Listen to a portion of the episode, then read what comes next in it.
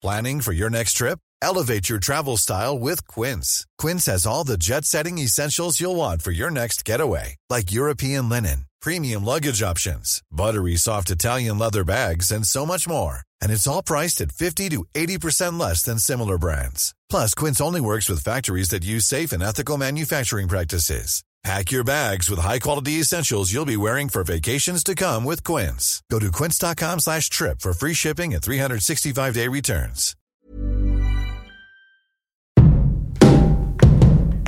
Au gré du temps, au gré du vent, au gré des ondes. Au gré du vent, au gré des ondes, au gré du grand. Faire émerger des nouveaux récits pour accélérer la transition écologique et sociale. Inventer des histoires. Le récit, la fiction, c'est notre façon de comprendre le monde. Il y a une place euh, grandissante euh, nécessaire dans les médias de ces questions qui créent de l'espoir. Au gré du grand. C'est à l'insu de notre plein gré. Notre cerveau absorbe chaque jour un vaste flux d'informations, de contenus, de création, de publicité. Comment consommer l'information aujourd'hui? Quels seront les formats de demain? En quoi les nouvelles narrations, les fictions, les récits inspirants stimulent notre imaginaire et impactent euh, notre façon de percevoir le monde, voire même notre façon d'agir? Ce sont les sujets que nous allons aborder ensemble dans cette nouvelle émission Au gré du Grand, dans laquelle j'ai le plaisir d'accueillir deux invités aujourd'hui. Sandra de Bayancourt. Bonjour Sandra. Bonjour. Bienvenue, vous êtes directrice général de Spark News, et Eric Karnbauer. Bonjour. Bienvenue Eric, directeur général de Sopress. Pour construire un monde meilleur, commençons par le raconter autrement. C'est ce qu'on peut lire sur le site de Spark News. Sandra, est-ce que vous pouvez nous présenter en quelques mots euh, Spark News? Spark News est une, euh, une entreprise euh, d'une nouvelle époque, parce qu'on n'arrive pas à rentrer dans une case, donc je suis désolée, je vais prendre un peu de temps. On est une entreprise Bicorp, donc on est une entreprise à mission, et notre mmh. mission c'est de faire émerger les nouveaux qui accélère la transition écologique et sociale. Donc qu'est-ce que ça veut dire? Euh, Ça veut dire que euh, au départ, on a une forte conviction, c'est que euh, tous ces sujets de transition écologique et sociale, ils peuvent être très rébarbatifs, très effrayants ou très inspirants. Et donc nous, on a pris le parti de se dire que c'était des territoires de possibles, des territoires d'innovation, des territoires de développement personnel, d'entreprise, etc. Et donc il fallait justement donner envie aux gens d'aller dans cette direction parce qu'on avance toujours toujours mieux par l'inspiration, la motivation que par la contrainte ou par la peur. Donc au départ de Spark News, il y a cette euh, conviction qu'en fait, euh, il y a plein d'histoires inspirantes qui peuvent nous mettre en mouvement et qui peuvent nous permettre d'aller vers de nouveaux modes de vie qui euh, sont en adéquation avec ces enjeux de transition écologique et sociale. Donc concrètement, qu'est-ce qu'on fait? Enfin, notre savoir-faire, c'est on a beaucoup travaillé avec les médias, donc nous ne sommes pas un média nous-mêmes, contrairement à ce que beaucoup de gens nous disent, hein, puisque notre savoir-faire ça a été de, de faire venir des médias sur ces sujets, de les convaincre qu'ils pouvaient parler d'environnement, de société, autrement que par la news alarmante ou euh, le rapport un peu euh, académique euh, d'experts scientifiques. Et donc on a persuader les médias de parler de ce qu'on appelle de solutions. Donc on a développé, et on n'est pas les seuls, hein, mais on a, on a été, euh, je pense, euh, assez euh, impactant dans notre démarche, on a développé ce qu'on appelle du journalisme de solutions, c'est-à-dire de parler des grands enjeux de société, évidemment en traitant toute la complexité de l'enjeu, mais surtout en montrant qu'il y avait des solutions, des gens, des hommes, des femmes qui œuvraient pour trouver des solutions à ces enjeux. Donc on a monté des coalitions de médias dans le monde entier. Donc on a une alliance qui s'appelle l'Impact Journalism Day, qui est une grosse alliance qui réunit les 50 plus grands quotidien de la planète, un par pays. Et donc le même jour, ces quotidiens publient un numéro spécial dédié aux solutions, euh, que ce soit des solutions euh, pour euh, accéder à l'éducation, en économie circulaire, en énergie propre. Et donc voilà, ça a été notre notre premier achievement pour mmh. utiliser un mot anglais, c'est d'avoir réussi ça et de montrer en fait aux journaux du monde entier que ça intéressait leurs lecteurs de parler de ça et que contrairement aux idées reçues, il n'y avait pas que euh, la news terrible, enfin la, la, bad news ou, ou, le, ou, le, catastrophisme qui faisait vendre. Euh, grâce à ces alliances, bah, les journaux déjà se sont rendu compte qu'il y avait des sujets hyper intéressants qu'ils connaissaient pas juste en bas de chez eux. Donc de redécouvrir aussi des sujets d'information qu'ils n'avaient pas euh, identifiés. Et puis euh, probablement des nouveaux modèles économiques parce qu'ils se rendent compte qu'en fait ça intéresse leurs lecteurs, ça intéresse des jeunes lecteurs, ça intéresse aussi des annonceurs qui sont plus contents de d'être euh, annonceurs à côté d'une information de solution que mhm. d'une information catastrophe. Ça mobilise les journalistes, qu'il y a plein de journalistes du coup qui retrouvent un sens à, à ce qu'ils ont envie de faire et, une façon d'aborder l'information. Donc il y a plein de bénéfices à mettre en avant ces démarches de journalistes de solutions qu'on éprouve avec eux euh, depuis sept ans. Voilà, donc après on a, on a élargi euh, notre champ des possibles, mais au départ, voilà, notre savoir-faire, ça a été de, de, créer des alliances, des écosystèmes forts, parce que on est persuadé que euh, ensemble on va plus loin. Donc même si seul on va plus vite, je le dis toujours dans le mauvais sens. Mais voilà, on, on s'est compris, et donc que justement pour aller vers ce monde souhaitable, c'est important de, de, prendre conscience qu'on va pas y aller tout seul. Et puis le deuxième asset, ça a été de trouver une façon inspirante, une façon nouvelle de parler de ces sujets-là pour justement euh, susciter de l'intérêt euh, du lecteur, des journalistes, enfin voilà, de toutes, euh, toutes les parties prenantes de l'univers médiatique. Et vous êtes venu à Grande Contrôle récemment pour parler de la fabrique des récits. Comment créer des passerelles entre les expertises d'aujourd'hui et les imaginaires de demain? C'est le principe hein, de la fabrique des récits. de quoi s'agit-il exactement? La fabrique des récits, s'agit d'un collectif d'artistes, de créateurs, de créatifs que nous avons lancé effectivement la semaine dernière. À travers les médias, on touche le grand public, on touche les entreprises. Et il y a une population aujourd'hui qu'on n'a pas forcément, euh, avec qui on est moins en contact, et pourtant qui est essentielle, parce qu'il nous aide à nous projeter euh, justement vers l'imaginaire, etc. Et ce sont les artistes et les créateurs, les créatifs. Donc il y en a déjà plein qui sont engagés, qui déjà ont des très belles illustrations euh, de cette transition écologique et sociale. Et puis d'autres, en fait, qui savent juste pas vraiment de quoi on parle et en quoi ça peut être source de création, en fait, toutes ces histoires, tous ces, tous ces récits. Ça peut être des scénaristes, des dessinateurs, euh, des musiciens, euh, des directeurs de création en agence aussi, euh, des gens du jeu vidéo, des écrivains. Et l'idée vraiment, voilà, c'est de créer cette biodiversité artistique et culturelle, les faire se rencontrer les uns les autres, de les faire rencontrer des experts, des scientifiques pour qu'ils comprennent mieux les enjeux, des acteurs de terrain, mais je pense qu'on en parlera aussi avec So Good, qui sont, parce qu'ils ont réalisé des exemples concrets qui peuvent être des sources d'inspiration voilà, pour se projeter. Ce collectif se réunit plusieurs fois dans l'année et à chaque fois on a ces formats qui mêlent inspiration, co-construction, puisqu'on a un temps d'échange en petits groupes pour essayer de les faire avancer sur des créations communes. Parlons maintenant de Sopress avec vous, Eric Karnbauer. De quoi s'agit-il? Est-ce que vous pouvez nous présenter Sopress? Alors, contrairement à ce que disait Sandra, nous, on n'a pas de on ne s'est pas créé sur une mission, en tous les cas. C'est une histoire euh, plutôt d'une bande de copains fédérés par Franck Hanez il y a 17 ans.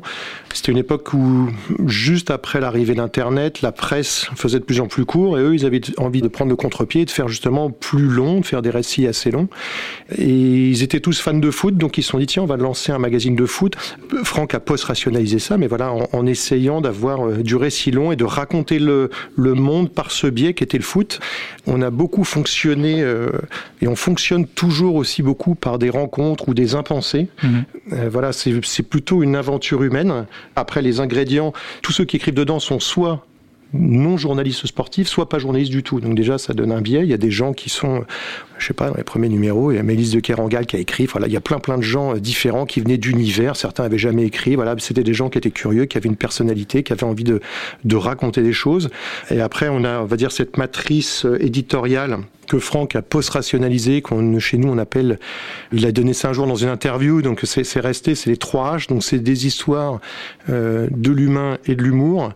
Alors ça s'applique pas forcément tout le temps. Et des sujets qui euh, prête moins à l'humour, mais en tous les cas, quand on dit humour, c'est une certaine distance et un pas de côté. Il y a, cette matrice-là, c'est euh, avoir un style, parce que encore une fois, avant qu'on passe à d'autres médias, ce qui est le cas aujourd'hui, c'est vraiment euh, de la presse papier. Et nous, on défend encore le papier, même si c'est pas toujours facile. Et on est sur du papier en plus long, sur un journalisme euh, narratif qui est revenu quand même un peu plus au goût du jour ces dernières années, mais ce qui n'était pas forcément le cas il y a 17 ans. Hein. Je vous parle d'une époque où il n'y avait pas 21, par exemple. Hein. Euh, et je pense que même que dans les écoles de journalisme, à ce moment-là, on apprenait aux, aux, jeunes journalistes à faire de plus en plus court. Donc euh, c'était un, on va dire un contresens historique. Donc voilà, on est, on se veut nous à hauteur de lecteur être dans le plaisir. On n'est pas dans un journalisme surplombant, on n'est pas, c'est pas du non plus le néo-journalisme américain, le nouveau journalisme des années 60. Il n'y a pas de gonzo chez nous, le journaliste ne se met pas en scène. On essaye de voyager beaucoup aussi. Je pense qu'on est une des boîtes où il y a le plus de miles. on voyage vraiment beaucoup, on envoie euh, des journalistes assez loin, donc ça posera le, notamment pour So Good, le problème du bilan carbone. Euh, voilà, donc on s'est euh, petit à petit développé comme ça sur l'écrit. On a fait pas mal de magazines qui sont devenus certains un peu référents, euh, des, magazines on va dire de l'époque. Donc c'est SoFoot, il y a eu SoFilm, il y a eu Society dont on fête les 5 ans euh, ces jours-ci. Il y a des parutions qu'on fait de façon annuelle. On fait un magazine qui s'appelle Pédale autour du, euh, juste avant le Tour de France. On fait Tampon sur le rugby.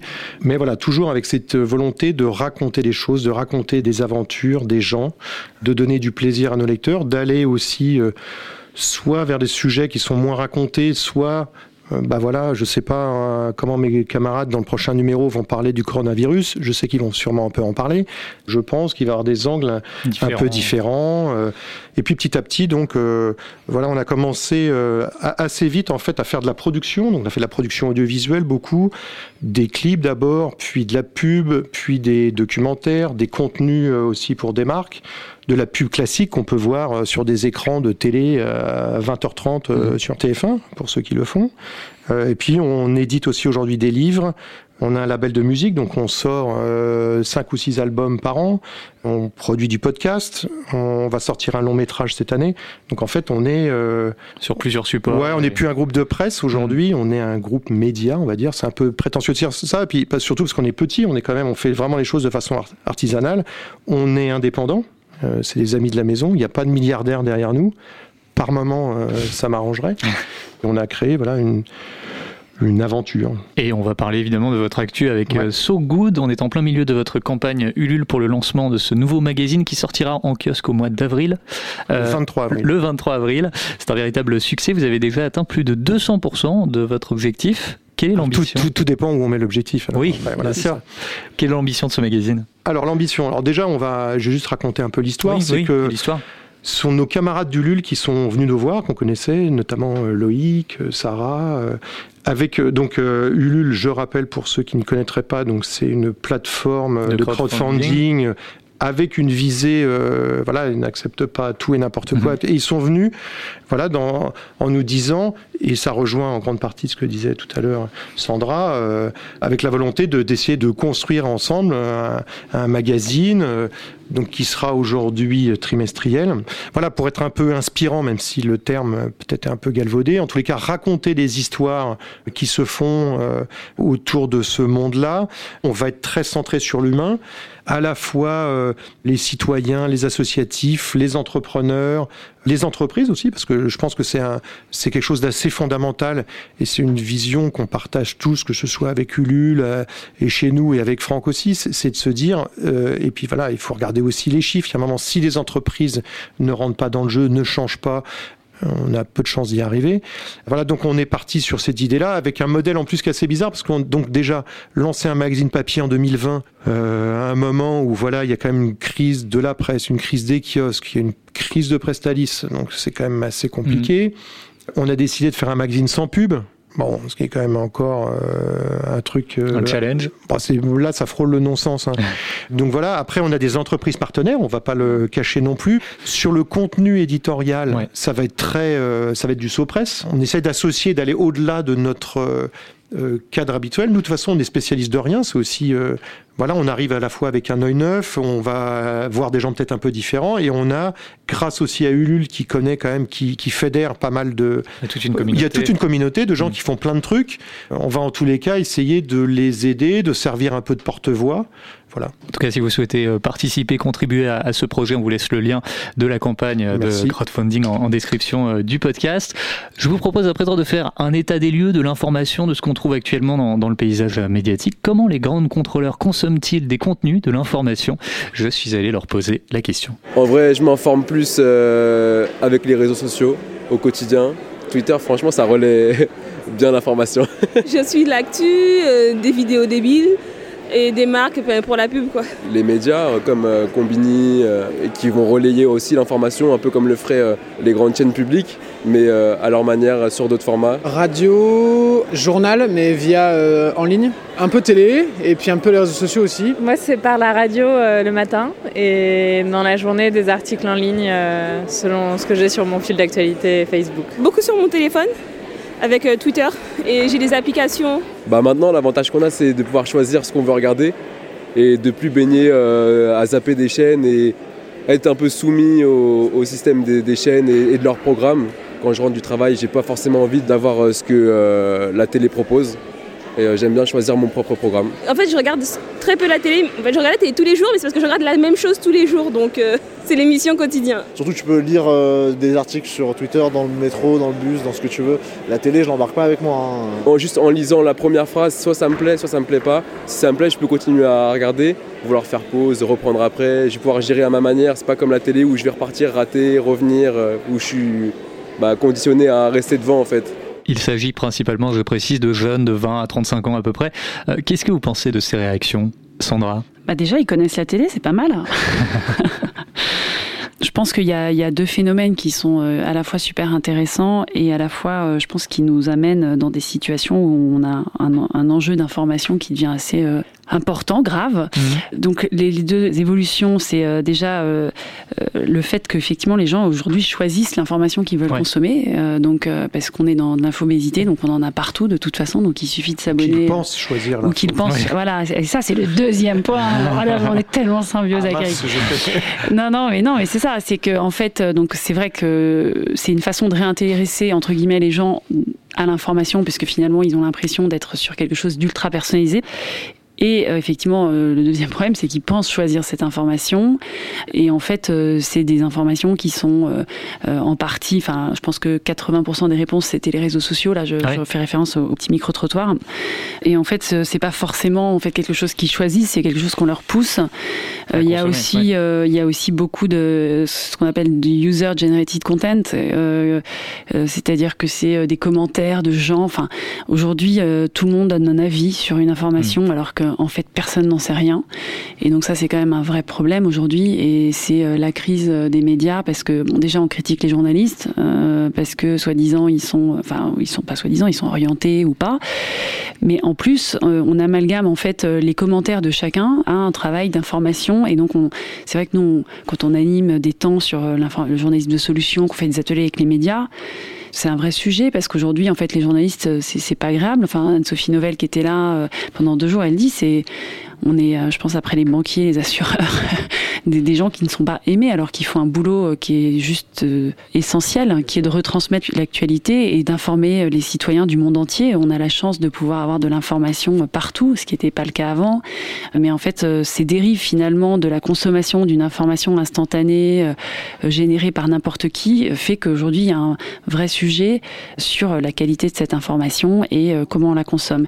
Et voilà, ça incarne bien ces réponses euh, de micro-trottoir, en fait, il y en a dans tous les sens. Euh, personne n'a dit, voilà, moi j'ai une. Enfin, c'est assez. Si, il y a le, petit quotidien, je crois, non, je sais plus. le quotidien. Le quotidien, pardon. Euh, le petit quotidien, c'est pour mes enfants. le petit journal, c'était avant le petit journal. Voilà. et, mais mais c'est assez intéressant. Personne n'a dit, moi j'ai mon journalisme de référence, hmm. mon rendez-vous. Parce qu'en fait, il n'y a pas de rendez-vous, parce qu'il n'y a pas d'identification d'une information euh, structurante, euh, importante euh, du reste. Je pense que le dénominateur commun qu'on a avec Sopress, c'est cette envie d'aller dans du temps long de l'information, dans de l'histoire. Quand on raconte l'histoire de quelqu'un qu'on a été voir sur le terrain, alors nous on n'en voit pas les gens, je te donnerai quelques conseils. On, fait bosser les journalistes, mais tu veux pas faire ça avec ton, journal, tant pis. Mais nous, en fait, quand on fait nos alliances médias, en fait, on dit aux journalistes, on dit à la rédaction de Asahi Shimbun au Japon, voilà des sujets autour de chez toi. Trouve le journaliste qui va aller faire le sujet, mais et donc après il y a un vrai euh, fact-checking. Enfin, les gens sont vraiment sur le terrain et écrivent l'article qui va parler euh, du village euh, au fin fond du Japon qui est complètement zéro waste, etc. Donc les journalistes y vont et donc ils ont la capacité de retranscrire du vrai de l'authentique. C'est des articles qu'on espère euh, un peu plus euh, profonds, entre guillemets, dans mm. euh, l'information, la connaissance, redonner quelques chiffres pour mettre en perspective le sujet. Il y a un effort à faire pour réhabituer en fait les jeunes à une consommation. Enfin, je dis les jeunes parce que c'était eux qui étaient dans le trottoir, mais j'ai rien contre les jeunes, attention. mais, mais voilà, à, consommer une information qui s'inscrit dans la durée en fait. Mm. Eric, est-ce que vous bah, souhaitez compléter? J'ai pas beaucoup. Non, je, je suis d'accord avec Sandra. Il y a peu de choses. Enfin, c'est un sujet hyper vaste. Euh, voilà, le monde est de plus en plus complexe et l'information qui est donnée souvent, justement, notamment par les réseaux sociaux, est de plus, moins en moins complexe. Donc il y a déjà un hiatus assez fort. alors effectivement, on est sous une, forme de journalisme qui est pas du tout la nôtre, mais qui est un, un, truc qui est un peu plus engagé parce que justement, ce sont des médias qui cherchent de l'engagement. Donc on est plus euh, bah, comme peut l'être par exemple un brut qui peut avoir ses avantages aussi. voilà, on est sur euh, beaucoup plus sur l'émotion. Mm. Il y a les fameuses 8 secondes d'attention. Voilà, on cherche à capter. Voilà, il y a tous ces. Oui, forcément, en tant que citoyen, on est assez inquiet. Euh, en tant que père, tout à l'heure tu parlais des enfants, euh, je encore plus inquiet parce que voilà, on se dit, ben, qu'est-ce qu'on va donner comme, Quand ma fille me raconte le coronavirus sur TikTok, TikTok, TikTok, TikTok, tu vois, je sais même pas. Je me dis, qu'est-ce qu'elle a pu apprendre sur le coronavirus sur TikTok? Mais bon. Mais bon. Peut-être qu'on va lui dire la Corée, de... la Corée. Ouais, mais peut-être qu'on va, on va lui dire de se moucher, si tu m'écoutes, d'éternuer dans le coude, tu vois. S'il y a juste un ou deux messages pour des trucs assez simples, peut-être que c'est efficace. Mais euh, non, non, c'est des, il y a plein de choses effectivement. Bah, voilà, vous faites un podcast. Il y a aussi des nouvelles façons de parler aux gens. De, il y a du temps long qui se réinstalle sous d'autres oui. formes. Euh, voilà, on n'est pas uniquement dans l'immédiateté, mais c'est vrai que voilà, quand on voit la puissance de feu de ces médias-là. Après, il y a le modèle économique de ces médias-là aussi. Voilà, il y a plein de paradoxes. Euh, il y a la course à l'audience, la course à l'attention, les datas. Enfin voilà. Alors pour parler de, de l'info au sens actu, euh, news euh, du terme, j'ai également demandé aux grandes contrôleurs ce qu'ils pensaient des chaînes d'infos en continu. Les chaînes d'infos en continu, c'est un vrai sujet et moi j'aime pas trop ça, donc euh, c'est vrai que j'évite de, de m'informer par ça. Je trouve les chaînes d'infos en continu euh, assez anxiogènes. Nous, à notre travail, euh, ils mettent cette chaîne toute la journée et je trouve que ça a vraiment un effet négatif euh, sur euh, la bonne information des personnes. Avant, je regardais beaucoup, mais c'était dur d'en trouver une qui soit pas euh, anxiogène ou qui donne pas envie de vomir, donc euh, j'ai arrêté. Forcément, il faut qu'on soit informé de ce qui se passe, euh, je veux dire, au quotidien, c'est bien, mais il faudrait que ce soit quelque chose qui prenne davantage de recul, en fait, qui soit un petit peu plus euh, analytique, plus que d'observation permanente, sans analyse et sans, sans réflexion, quoi. C'est un peu le problème de ce qu'on voit, quoi. Je préfère les lives sur Internet du monde ou des trucs comme ça pour suivre les événements vraiment en continu, mais pas les chaînes d'infos euh, télé. À quel moment on se dit que c'est manipulé? Bah depuis toujours en fait. Maintenant t'as pas le choix. Soit tu regardes BFM et ça te balance des conneries à tirer larigot, soit tu regardes France 3, il y a des reportages sur les vins de France quoi. Non mais c'est vrai, la dernière fois que j'ai regardé France 3, ça me parlait des vins de France et des tartelettes, donc je m'en balais un moi. Donc voilà, donc du coup je vais sur internet, je regarde tout ce que je veux savoir, Combini, Brut, tout ça, des trucs comme ça. En fait, même Internet, ce qui est cool, c'est que des fois, tu n'as même pas besoin de chercher. L'info, elle tombe dessus. Alors que sur la télé, bah, pour avoir une info intéressante et vraie surtout, il faut regarder peut-être très longtemps la télé, c'est bon, pas le temps. Alors ça rejoint, je pense, ce que disait Sandra sur l'aspect peur, sensationnel, anxiogène qu'on ressent souvent dans, dans ces chaînes d'infos. Est-ce que vous trouvez quand même qu'on observe aujourd'hui une transition globalement vers quelque chose de plus positif dans le, le paysage médiatique, dans la façon de traiter ou de transmettre l'information? Eric Effectivement, la jeune femme qui parlait des lives du monde, euh, je pense qu'elle a raison. Vous mieux ouais. sûrement regarder les lives du monde qui sont plutôt bien faits quand il y a des des événements, des événements assez forts. Mmh. Euh, voilà. Après, euh, effectivement, quand Notre-Dame brûle, euh, et, enfin, quand j'arrive chez moi, je vais, je vais regarder une chaîne d'infos. Peut-être que là, ce coup-là, comme c'était à l'heure du journal, ça devait être sur France 2, donc peut-être que j'ai regardé France 2. Il y a aussi ce qu'en font les politiques, ce qu'en fait oui. le pouvoir, comment ils les, les, utilisent ou comment ils sont utilisés aussi. Là, on vient de faire un numéro sur les éditorialistes, parce qu'en fait, voilà, c'est aussi beaucoup de radio filmée, ces chaînes-là. Après, les audiences, mon BFM, ça marche bien. Il faut, faut, regarder aussi les audiences et les chiffres. C'est pas non plus. Euh, ouais, il y a des choses un peu plus vues. Hein, donc, euh, Sandra, Sandra peut-être. tu as le droit d'utiliser un joker. Donc oui, enfin comme comme je pense tout le monde et tous les gens qui, qui ont répondu au micro trottoir, euh, ce côté euh, euh, chaîne d'actu non-stop, euh, un côté complètement voyeuriste. Enfin, euh, du coup, il faut alimenter l'antenne. Moi, c'est toujours ça qui me qui me fait halluciner. Oui, il y a ça aussi. J'adore le, le, le ballet des, boucle, des, des experts, des politiques qui passent d'un plateau mmh. à l'autre. Moi, ça, ça, ça, ça c'est rigolo. Ça peut t'occuper toute la soirée. Ce que je trouve dommage, c'est que en fait, on ne décide jamais de faire cette couverture euh, hyper dense pour parler de quelque chose de bien. Et donc, on en revient toujours au même sujet. Donc, oui, alors, ça, c'était pas mon combat, c'était celui de Christian de Boirenon, qui est le fondateur de Spark News, quand il a réussi à persuader Libération de faire le Libé des solutions. Histoire assez sympa. Dans une conférence, il y avait le rédac chef de Libération. Quelqu'un lui demande dans l'assistance euh, pourquoi vous parlez que des choses euh, qui font euh, peur, enfin, des catastrophes. Et donc il répond parce que en fait euh, les, les, bonnes nouvelles, ça ne fait, enfin les bonnes nouvelles, c'est oui. ça qui fait vendre. Et donc Christian a levé son doigt en disant bah non, moi j'ai écrit un livre sur les solutions au bout du monde. Enfin donc c'était le livre qu'il avait écrit en ayant fait un tour du monde euh, qui s'appelle les, Le Tour du monde de l'espérance et qui a été un best-seller, qui a été traduit dans plusieurs langues. Et donc voilà, il y a des gens qui se sont intéressés à mon livre. Pourtant, je suis pas un grand romancier, je suis pas un grand nom. Enfin, il était inconnu. euh. Et donc, il a persuadé comme ça euh, Libération de lui confier la rédac de Libération euh, pour le 26 décembre, qui est la pire date de l'année. Donc, en l'occurrence, la direction de Libé n'avait pas pris tellement de risques et ils ont fait le Libé des solutions. Et donc, Christian a fait ça avec Didier Porquerie et puis euh, des stagiaires, parce que les journalistes, du coup, étaient partis en vacances en disant non, mais nous, on n'est pas là pour parler de solutions, on est là pour porter la plume dans la plaie, etc. Et en fait, ce, ce numéro, ça a été une des meilleures ventes de l'année. Du coup, Libé a continué à faire ce Libé des solutions, et c'est très bien, parce que Christian n'avait pas vocation à devenir rédac-chef de Libé. Mais tout ça pour dire qu'en fait, euh, oui, évidemment, on s'en rend compte, et nous, on, travaille avec les journaux, ils nous disent, bah, c'est vrai que les gens, ils cliquent plus sur euh, l'attentat, le machin. Mais en fait, c'est aussi un choix éditorial. C'est-à-dire que quand on a que des contenus euh, catastrophes, bah, à un moment, euh, oui, on clique dessus, quoi. Enfin, voilà, je trouve ça intéressant de se poser la question, est-ce qu'il n'y a pas un moment, un traitement d'une information, euh, je sais pas, euh, la conférence des, la prochaine conférence sur l'égalité homme-femme ou euh, une COP. C'est un peu chiant peut-être les COP, mais pourquoi on n'a pas un traitement live des COP avec des super plateaux, des super speakers, des gens hyper inspirants? On fait pas ça. On fait ça que quand il y a une catastrophe ou qu'il y a une élection. Et c'est dommage parce que du coup, on ne laisse pas sa chance à d'autres types de contenus qui sont aussi importants et voilà on les traite euh, par euh, voilà un article euh, une brève tiens aujourd'hui il y avait la enfin voilà. Et c'est dommage parce que les rédactions contribuent aussi à ce à, voilà à ne pas faire émerger d'autres formes de contenu.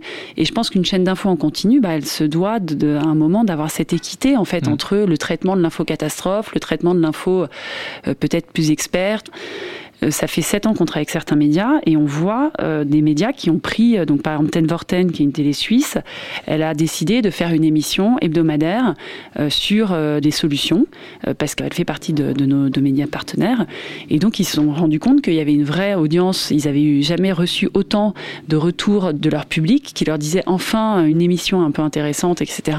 Et donc ils ont décidé d'an- d'ancrer ça euh, dans leur ligne éditoriale récurrente. Pareil pour euh, Corriere della Sera en Italie, qui fait un supplément hebdomadaire où ils, sortent 10 000 exemplaires de plus que dans le, dans le quotidien habituel, euh, qui est dédié à l'information. Le Figaro a monté euh, le Figaro demain à l'issue de donc un blog du Figaro dans lequel ils taguent des articles qu'on retrouve dans le Figaro parce qu'ils se sont rendus compte qu'il y avait une audience plus, plus peut-être plus jeune, etc., qui était hyper intéressée par les, par les contenus de solutions. Et des cas comme ça, on en a, euh, on en a quasiment avec tous les journaux avec qui on bosse. Donc, en fait, il faut les persuader d'essayer. Et quand on essaye et qu'on le fait bien, euh, en vrai, euh, les gens sont ravis euh, d'avoir d'autres infos. Et c'est pour ça, longue vie à So Good. Et on a besoin de ces informations, on a besoin d'avoir un narratif un peu différent, quoi. Et puis sans que ça devienne le journal des bonnes nouvelles, il y a effectivement le succès de ce, que, de ce dont tu parles, des émissions en Suisse ou ailleurs. C'est effectivement, il y a une telle marée noire d'informations, on va dire, enfin, ou d'informations, une marée d'informations noires plutôt, que dès que tu as un petit rayon de soleil, euh, effectivement, et je pense que c'est assez bizarre qu'ils ne l'aient pas compris encore, je pense, les, les chaînes d'infos en France, parce qu'il y a vraiment, même mettent, pour hein, elles, mettent. mettent. parce que Ouais. même, même d'un point de vue, parce qu'ils aiment bien Ouais. réfléchir en termes d'audience, de marketing. Je veux dire, c'est même un. Voilà, je pense a- que c'est une bonne un- piste ouais. pour eux. Il y a plein de bénéfices euh, à Saishimun au Japon. Ils ont un, ils ont un problème de rajeunissement de leurs audiences et ils se sont rendus compte que c'était des contenus qui étaient très partagés Bien pour sûr. le coup sur les réseaux sociaux. Donc ils se sont dit ah, ouais, c'est hyper intéressant. On a des, des journaux partenaires qui ont vendu euh, deux fois plus cher leur, leur page de pub de, de ce supplément parce que c'était un supplément dédié justement à de l'information euh, euh, plus, plus enthousiasmante, qui ne sont pas des bonnes nouvelles. Tu as raison de le redire parce que surtout, alors le truc le pire qu'on veut nous dire, c'est qu'on est le journal des bonnes nouvelles. Et tout le monde nous dit ça tout le temps, donc Bien ceux sûr. qui nous écoutaient. mais voilà, mais on n'est on n'est pas de la bonne nouvelle. On parle jamais d'un train qui est arrivé à l'heure ou, ou euh, de deux jours consécutifs de beau temps. Ou, euh, euh, voilà. On parle en fait euh, des sujets de société, donc exactement des mêmes, les mêmes sujets que, que, que tous les journaux dont on est en train de parler, les médias, mais en apportant un angle solution. Donc, qu'est-ce qui pourrait aujourd'hui faire évoluer cet enjeu? Comment on peut régler cet enjeu? Pour parler un petit peu des différents euh, formats dans les formats qui ne sont pas forcément innovants mais qui sont de plus en plus consommés, il y a notamment l'audio, le podcast, vous en avez parlé Eric, un format qui a son public, écoutez euh, ses réactions enregistrées à Grande Contrôle. Il n'y a pas un jour qui se passe sans que j'écoute un podcast. Et euh, franchement, je trouve que vraiment, ça, ça me permet de, de m'ouvrir à des sujets que je connais pas du tout. Par exemple, moi, j'ai pas aucune culture économique et j'écoute des podcasts d'économie. Ça me permet de m'ouvrir là-dessus.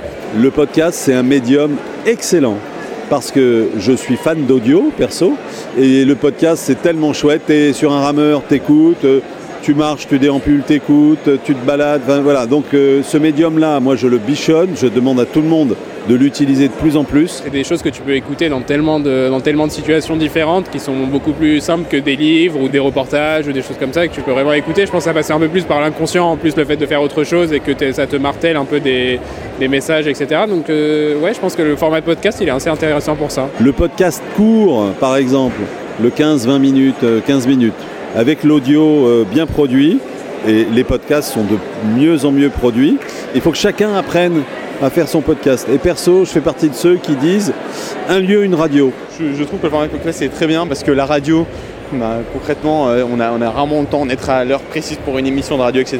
Donc euh, le, podcast, c'est super comme, comme format. On a beaucoup de trajets quand même, on a pas mal de transports en commun. Donc ça correspond tout à fait à un truc qu'on peut faire tous les jours. Alors, qu'est-ce que vous pensez euh, du podcast? Est-ce que vous, le définiriez comme un outil qui permet d'impacter, d'inventer de nouveaux récits également Sandra? Enfin, effectivement, je pense que le podcast, ça révolutionne un peu, euh, pour le coup, euh, la consommation de cette information. Enfin, le nombre de gens qui écoutent des podcasts en l'espace de quelques mois, j'ai l'impression. Enfin, je sais pas. Pourtant, ça fait 20 ans que ça existe. Ouais, mais alors ça s'appelait pas comme ça. C'était mal marketé. Ah oui, si, ça s'appelait comme ça. C'est le- C'est Mais deux- c'est fou, c'est quoi. 2000 l'invention Ouais. du podcast, donc ça. a Et c'est 20 ans. Apple, je crois. hein, Ouais, ouais, bah, c'est le- c'est mettre un audio sur un flux RSS, donc ça, ça, Oui, qui est- oui, t'as ça, raison. ça a 20 ans. Donc nous, on en, on en voit effectivement de plus en plus. On a pas mal de, on a aidé euh, Sylvia de Amicon, euh, les ondes positives, euh, TF1 LCI à lancer leur pod, enfin réfléchir à leur podcast. On, on en fait un là sur le shift des, décideurs, des patrons d'entreprise, comment ils shiftent leur modèle avec l'INSEAD. Je trouve ça intéressant parce que ça permet justement de reprendre du temps de qualité. On se dit tiens là j'ai une demi-heure de trajet, j'ai voilà et en fait c'est facile. Je pense là on a plus la dimension de rendez-vous. Alors moi j'adore Edouard Baird, donc Ouais. voilà j'écoute que Edouard Baird. mais mais euh, Je l'écoute plus beaucoup en ce moment. Ouais, non, je l'écoute plus beaucoup, le pauvre. euh, Mais bon, non, mais en tout cas, je, je trouve que voilà, je trouve que c'est cette dimension de rendez-vous, elle est beaucoup plus présente euh, dans un podcast parce que justement, bah, on voilà, on sélectionne son petit truc, on le, On s'abonne on on s'abonne, reçoit, ouais, on reçoit, on prend le temps, on sait qu'on a une demi-heure devant nous, que ça dure un quart d'heure. Enfin voilà, il y a un espèce de côté un peu cocooning de l'information que j'aime bien. Alors je sais pas si ça permet de faire émerger des récits. Je trouve pas que ce soit hyper immersif comme format. Ça fait plutôt travailler euh, le cerveau parce que justement on n'est pas devant un écran en train de regarder quelque chose. On peut parler de la fiction aussi dans le podcast. hein. Ouais ouais, ouais carrément. Parce que vient de lancer euh, Spotify avec le nuage ou des choses comme ça. Mais sur ce nom, après l'audio, il va y en avoir de plus en plus. Je veux dire, les, voilà, entre les appareils connectés, les voitures connectées, donc euh, aujourd'hui, les gens ont de plus en plus d'audio. Le podcast qu'on appelle podcast aujourd'hui, c'est ce qu'on est en train de faire, c'est ce que vous faites, c'est le podcast natif, parce qu'effectivement le reste, on va dire que c'est de la radio de, ra- de rattrapage. Euh, ce, que, ce que tu faisais, c'est un peu, quand Mm. Ouais, tu dis sûr, Edouard Baird, c'était ouais, plus quand tu étais sur Nova ou sur ouais, Inter. sur Nova. Voilà. Nous, on a commencé à faire ça. euh, moi, comme je suis un ancien de Nova, euh, euh, j'ai ré- récupéré quelques camarades et on, donc entre les ce qu'on aime bien raconter à Sopress et la qualité de mise en onde de ce que pouvaient faire ou peuvent faire encore les gens de Nova. Donc on, on essaye de faire euh, des choses. Pour l'instant, on va dire euh, relativement classiques mais bien produites. On a un podcast qui marche très bien. Je fais un peu de pub qui s'appelle Habitude, Mhm. qui est le podcast de, de Marc Boger autour de du vêtement. Donc là, c'est pas de la mode, mais c'est du vêtement. C'est un peu comme SoFoot euh, qui racontait le monde par le foot. Bah là, on, c'est quelqu'un qui se raconte par son rapport au vêtement, et c'est quelque chose de très intime parce qu'il va parler de comment il est habillé quand il était petit, comment sa mère l'habillait, comment son père est habillé, parce que c'est une émission, c'est les hommes qui parlent. Voilà. Et effectivement, je pense que c'est un truc qu'on raconterait pas forcément dans une émission de radio, qu'on raconte pas forcément dans une interview. Là, euh, il y a effectivement ce ton long. euh, après, les nouvelles narrations autour du podcast, euh, pourquoi pas, je pense que ça va venir. Il y a effectivement ce que tu disais, Sandra, c'est très immersif en tous les cas dans la pratique, la parce que c'est dans, la consommation. Voilà, c'est le côté main libre, le temps choisi, c'est les temps faibles, c'est ce que tu disais. Voilà, tu es dans le métro, ou tu es en train de faire ta vaisselle, ou tu es je sais pas quoi. euh, voilà. Pour en revenir au nouveau récit et à la fiction au sens plus large du terme, y a-t-il une fiction qui a fait changer votre vision des choses, votre perception du monde? J'ai posé la question au grand contrôleur. Ben, J'aime beaucoup Maupassant, donc je dirais euh, Boule de suif parce que c'est ma nouvelle préférée de Maupassant et qu'elle est très euh, ironique et très sarcastique et très drôle et que même si euh, le temps et les lieux ont changé, dans une certaine mesure, la morale est toujours la même. Moi j'aime bien euh, 1984 de George Orwell. C'est un peu tarte à la crème, hein, vous allez me dire, hein, mais euh, moi j'aime bien ça parce que je vais pas dire qu'aujourd'hui c'est comme ça, c'est pas vrai, mais euh, George Orwell, on a l'impression qu'il a, a un peu perçu déjà euh, les, risques de, l'hyperconnexion permanente, du suivi des citoyens euh, au quotidien, etc. Ça, c'est peut-être un peu le, danger des, années à venir. Je dirais la série Black Mirror qui est sur Netflix, qui effectivement me, fait beaucoup réfléchir, mais aussi est forcément très angoissante et euh, permet effectivement de me projeter sur toutes les dérives que peut avoir la technologie sur, euh, sur notre société. Ce sera la liste de Schindler, je pense. Quand je l'ai regardé, j'étais comme tout le monde, hein, genre les nazis, tous les mauvais, machin, bidule, ok. Moi, Schindler, Oscar Schindler, je savais pas qui c'était. hein. Je regarde le film, et là, tu te rends compte qu'en fait, euh, bah, il y en avait au moins un qui était pas mauvais. Ce film-là, ça pourrait s'appeler Amalgame le film. C'est genre mettre tout le monde dans le même panier et se dire bah c'est bon, ils sont tous pareils. Bah en fait non, et du coup ouais ça m'a un peu changé ma vision des choses. Mais pas par rapport à mes choix de vie, plus à, la- à ma manière de me comporter. Je pense que c'est tout ce qui nous entoure qui va influencer nos choix de vie. Et pas seulement un- un- quelque chose de, de fictif. Tout ce qui est raconté, ça, ça vient de quelque part et ça vient de, des choses qu'on vit pour de vrai et de vraies émotions. Et quand on pleure la mort d'un personnage de fiction, on est triste pour de vrai. Et puis la fiction est inspirée par le réel, donc euh, l'un va pas sans l'autre. Alors en quoi l'inspiration, la créativité, la fiction peuvent faire changer notre vision du monde ou modifier notre perception de la réalité? Euh, Sandra, est-ce que vous souhaitez euh, répondre à cette question? Vaste. Ah, Vaste, ouais. bah, ça- Vous avez 4 heures. Alors, euh, j'ai toujours été très très mauvaise en dissert. Petite, hein. Évidemment, enfin, c'est ce qu'on essaye de faire avec la fabrique Bah de oui, récits, donc évidemment. Sinon, je m'auto euh, harakiri. mais non, non, mais euh, je pense qu'effectivement, euh, c'est bien le problème d'aujourd'hui, c'est que euh, quand on demande à des gens dans une salle, alors sauf à grande contrôle, parce que visiblement tout le monde est très engagé, euh, Oui. comment vous voyez le monde euh, Fermez les yeux, imaginez le monde de demain, qui voit euh, des robots, des Star Wars, enfin des, des, des- des conquêtes de l'espace, donc il y a plein de gens qui lèvent la main, qui voient le film Catastrophe, la planète s'est complètement cramée, on vit dans un espèce de monde désolé, rationné, donc il y a d'autres gens qui lèvent la main, mais en fait il y a assez peu de gens qui se projettent dans voilà une vie, dans Une utopie positive. une utopie Ouais. positive. Et c'est un peu ce qu'on essaye d'accélérer, entre guillemets, enfin, en toute humilité, parce que c'est pas nous qui le faisons. Et puis je pense qu'il y a déjà pas mal de, de personnes qui réfléchissent à tout ça. Et, mais, mais effectivement, de, tra- de faire travailler des créatifs hein, euh, sur ces sujets-là, c'est hyper important parce qu'en fait, aujourd'hui, nous, notre perception un peu du, grand public euh, chez Spark News, c'est que tout le monde est au courant qu'il faut changer, mais en fait, les comportements ne changent pas tant que ça. Et donc, pourquoi ils changent pas tant que ça? Parce qu'en fait, on leur a pas vraiment. euh, on continue à avoir des référentiels de euh, il faut avoir la plus grosse voiture, il faut avoir prendre l'avion, aller à l'autre bout du monde pour être heureux. Et en, soi, c'est normal que ça change pas du jour au lendemain, mais en fait, si on commence pas à se projeter dans, on peut être hyper heureux en allant se faire une balade en âne dans le Kéras.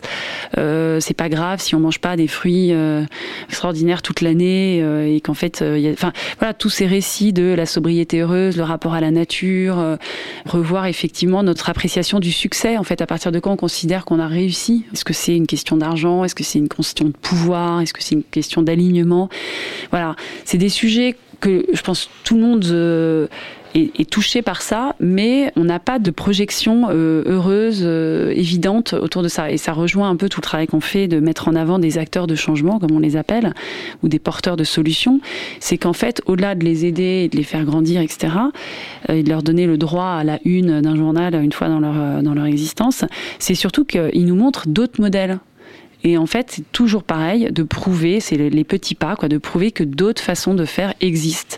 Mais tant que les gens ne les voient pas, ces, ces nouvelles façons, ils n'arrivent pas à se projeter, ils n'arrivent pas à se mettre en mouvement. Et donc, oui, évidemment, on- enfin, nous, on est convaincus que euh, la fiction a un rôle essentiel parce qu'elle peut permettre ça de façon euh, euh, à la fois concrète. Enfin, c'est vrai que je- une, des, une des personnes interviewées disait, en fait, le- la fiction, c'est aussi dans ce qu'on voit. Enfin, c'est pas forcément de se projeter dans quelque chose de très loin. Je suis assez convaincue de ça, euh, et c'est pour ça que j'allais dire, nous, nos, premiers euh, porteurs de fiction, enfin, chez Spark News, c'est tous ces gens dont on connaît l'histoire, qui ont développé des façons de faire très différentes. Donc, euh, par contre, c'est pas de la fiction, c'est de la réalité. Mais pour plein de gens, je pense que ce serait de la fiction. Enfin voilà, donc il y a plein de plein d'histoires comme ça qui, qui peuvent, en grandissant, en prenant plus de place, nourrir des fictions qu'on adapte au monde dans lequel on est. Moi, je pense qu'effectivement, là, c'est pas parce qu'on traite ces matières-là, mais que la réalité est, c'est un cliché, mais c'est assez vrai, plus forte que la fiction. Et la fiction aujourd'hui, et les fictions, que ce soit les Netflix, et, voilà, ça s'inspire quand même beaucoup de la réalité, ça c'est la première chose. Et quand elle s'inspire pas de la réalité, elle s'inspire des livres et des auteurs. Et je pense qu'effectivement, quand on parle de fiction, on parle d'auteurs que ce sont ces gens-là qui ont fait changer la société. Je veux dire, on peut euh, remonter à Hugo, enfin à Voltaire. Euh, euh, enfin, ça c'est la tradition française, mais dans d'autres pays, c'est voilà. Et c'est effectivement ça qui a fait changer. ça c'est le deuxième point de la disserte de philo.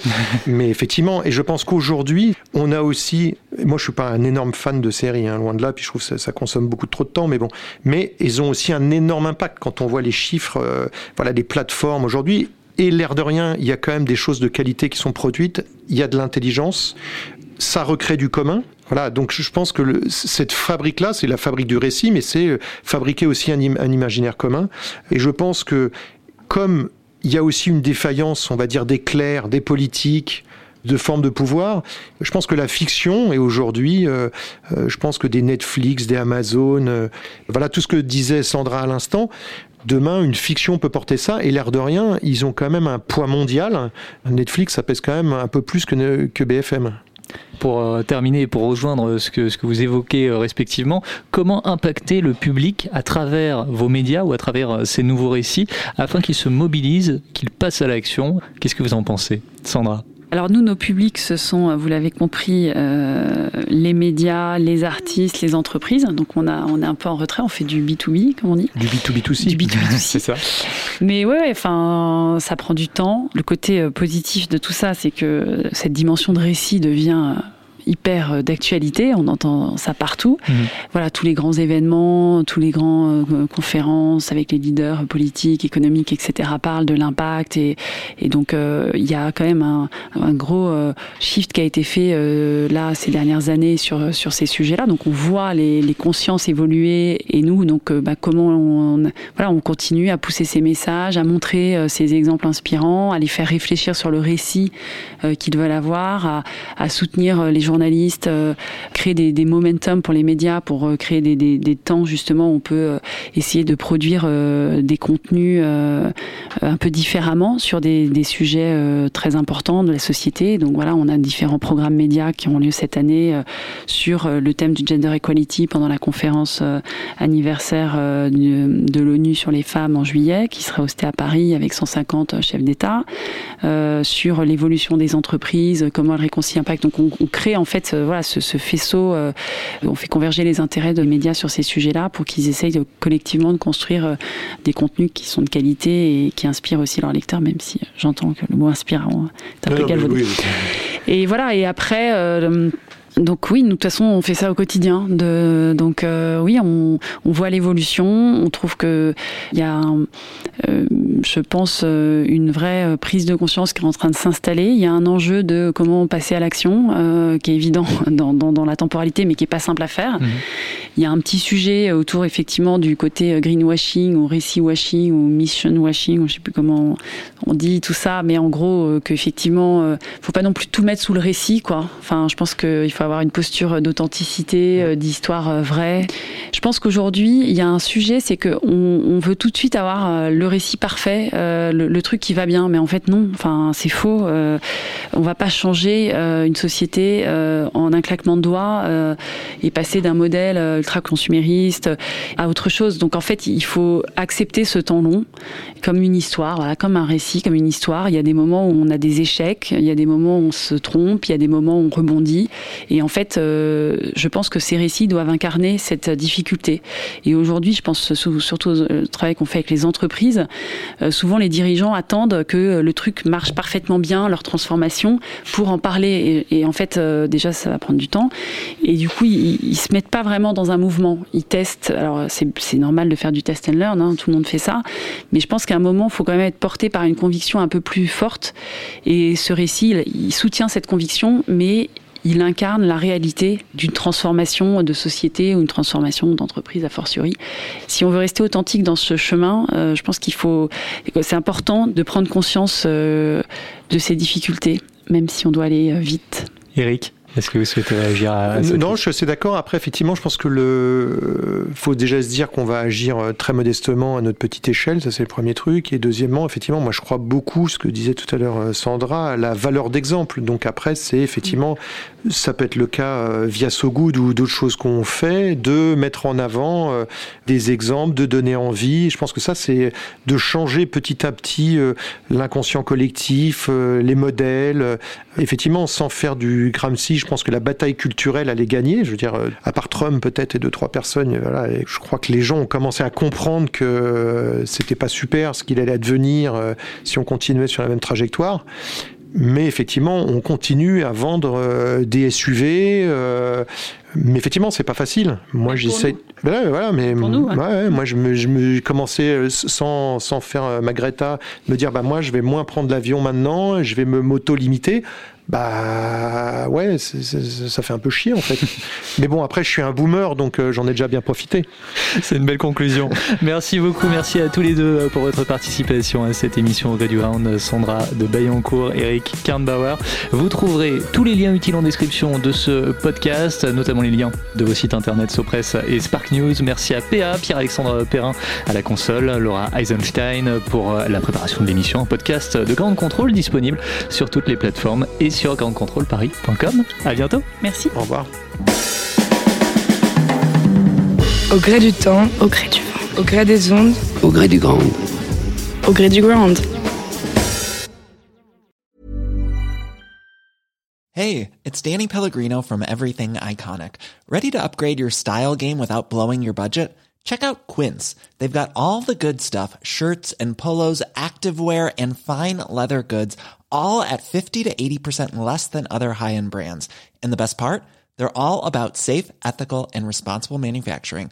Get that luxury vibe without the luxury price tag. Hit up quince.com slash upgrade for free shipping and 365 day returns on your next order. That's quince.com slash upgrade.